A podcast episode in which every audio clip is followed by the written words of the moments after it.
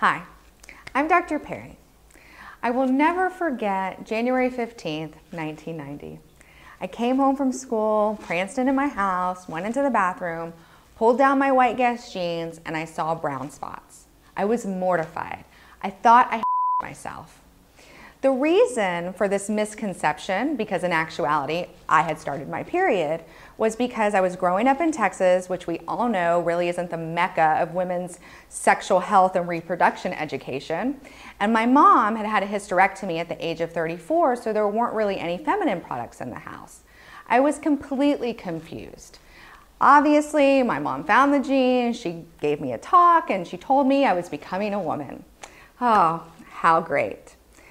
It's interesting because I was 10 at the time, but as a gynecologist, now I'm an expert in periods, and I realize that women of all ages are confused still about what is a normal period. It's literally the number one question I get. So I'm gonna go over what constitutes a normal period so that you can know. So the first thing is to know that the first day of your menstrual cycle is considered day one. A normal cycle length, meaning going on to the next period, can be anywhere from 21 to 35 days.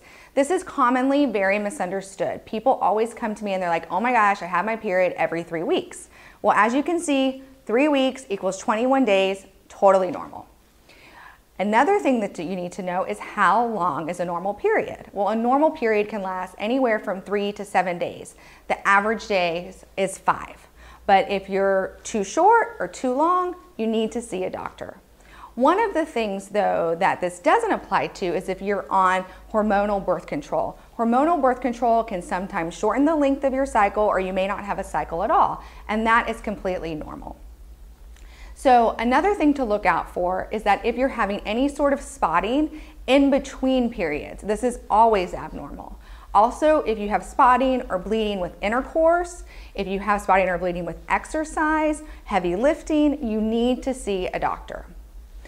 Another thing to go over is the amount of blood. How much is normal? I mean, it seems too heavy. Is it too heavy? How do I know? How many pads? Well, technically it's 80 milliliters, but I mean, I don't know anybody who's gonna go holding a measuring cup up there. So basically, if you think it's too heavy, then you should talk to your doctor, especially if you're missing school, missing work, or you're getting dizzy. These are reasons. Another reason is if you're missing school or work because of pain of your periods. It's totally normal to have painful premenstrual symptoms in the few days leading up to your period, even a week for some people, and then during your menses. But if this is something that is not relieved by Advil or over the counter pain medications, you need to see a doctor. Could there be something else that could be going on? So that's a little 411 on normal periods. If you have any questions or comments, please leave them in the comment section and I'll be sure to get to them. Thanks.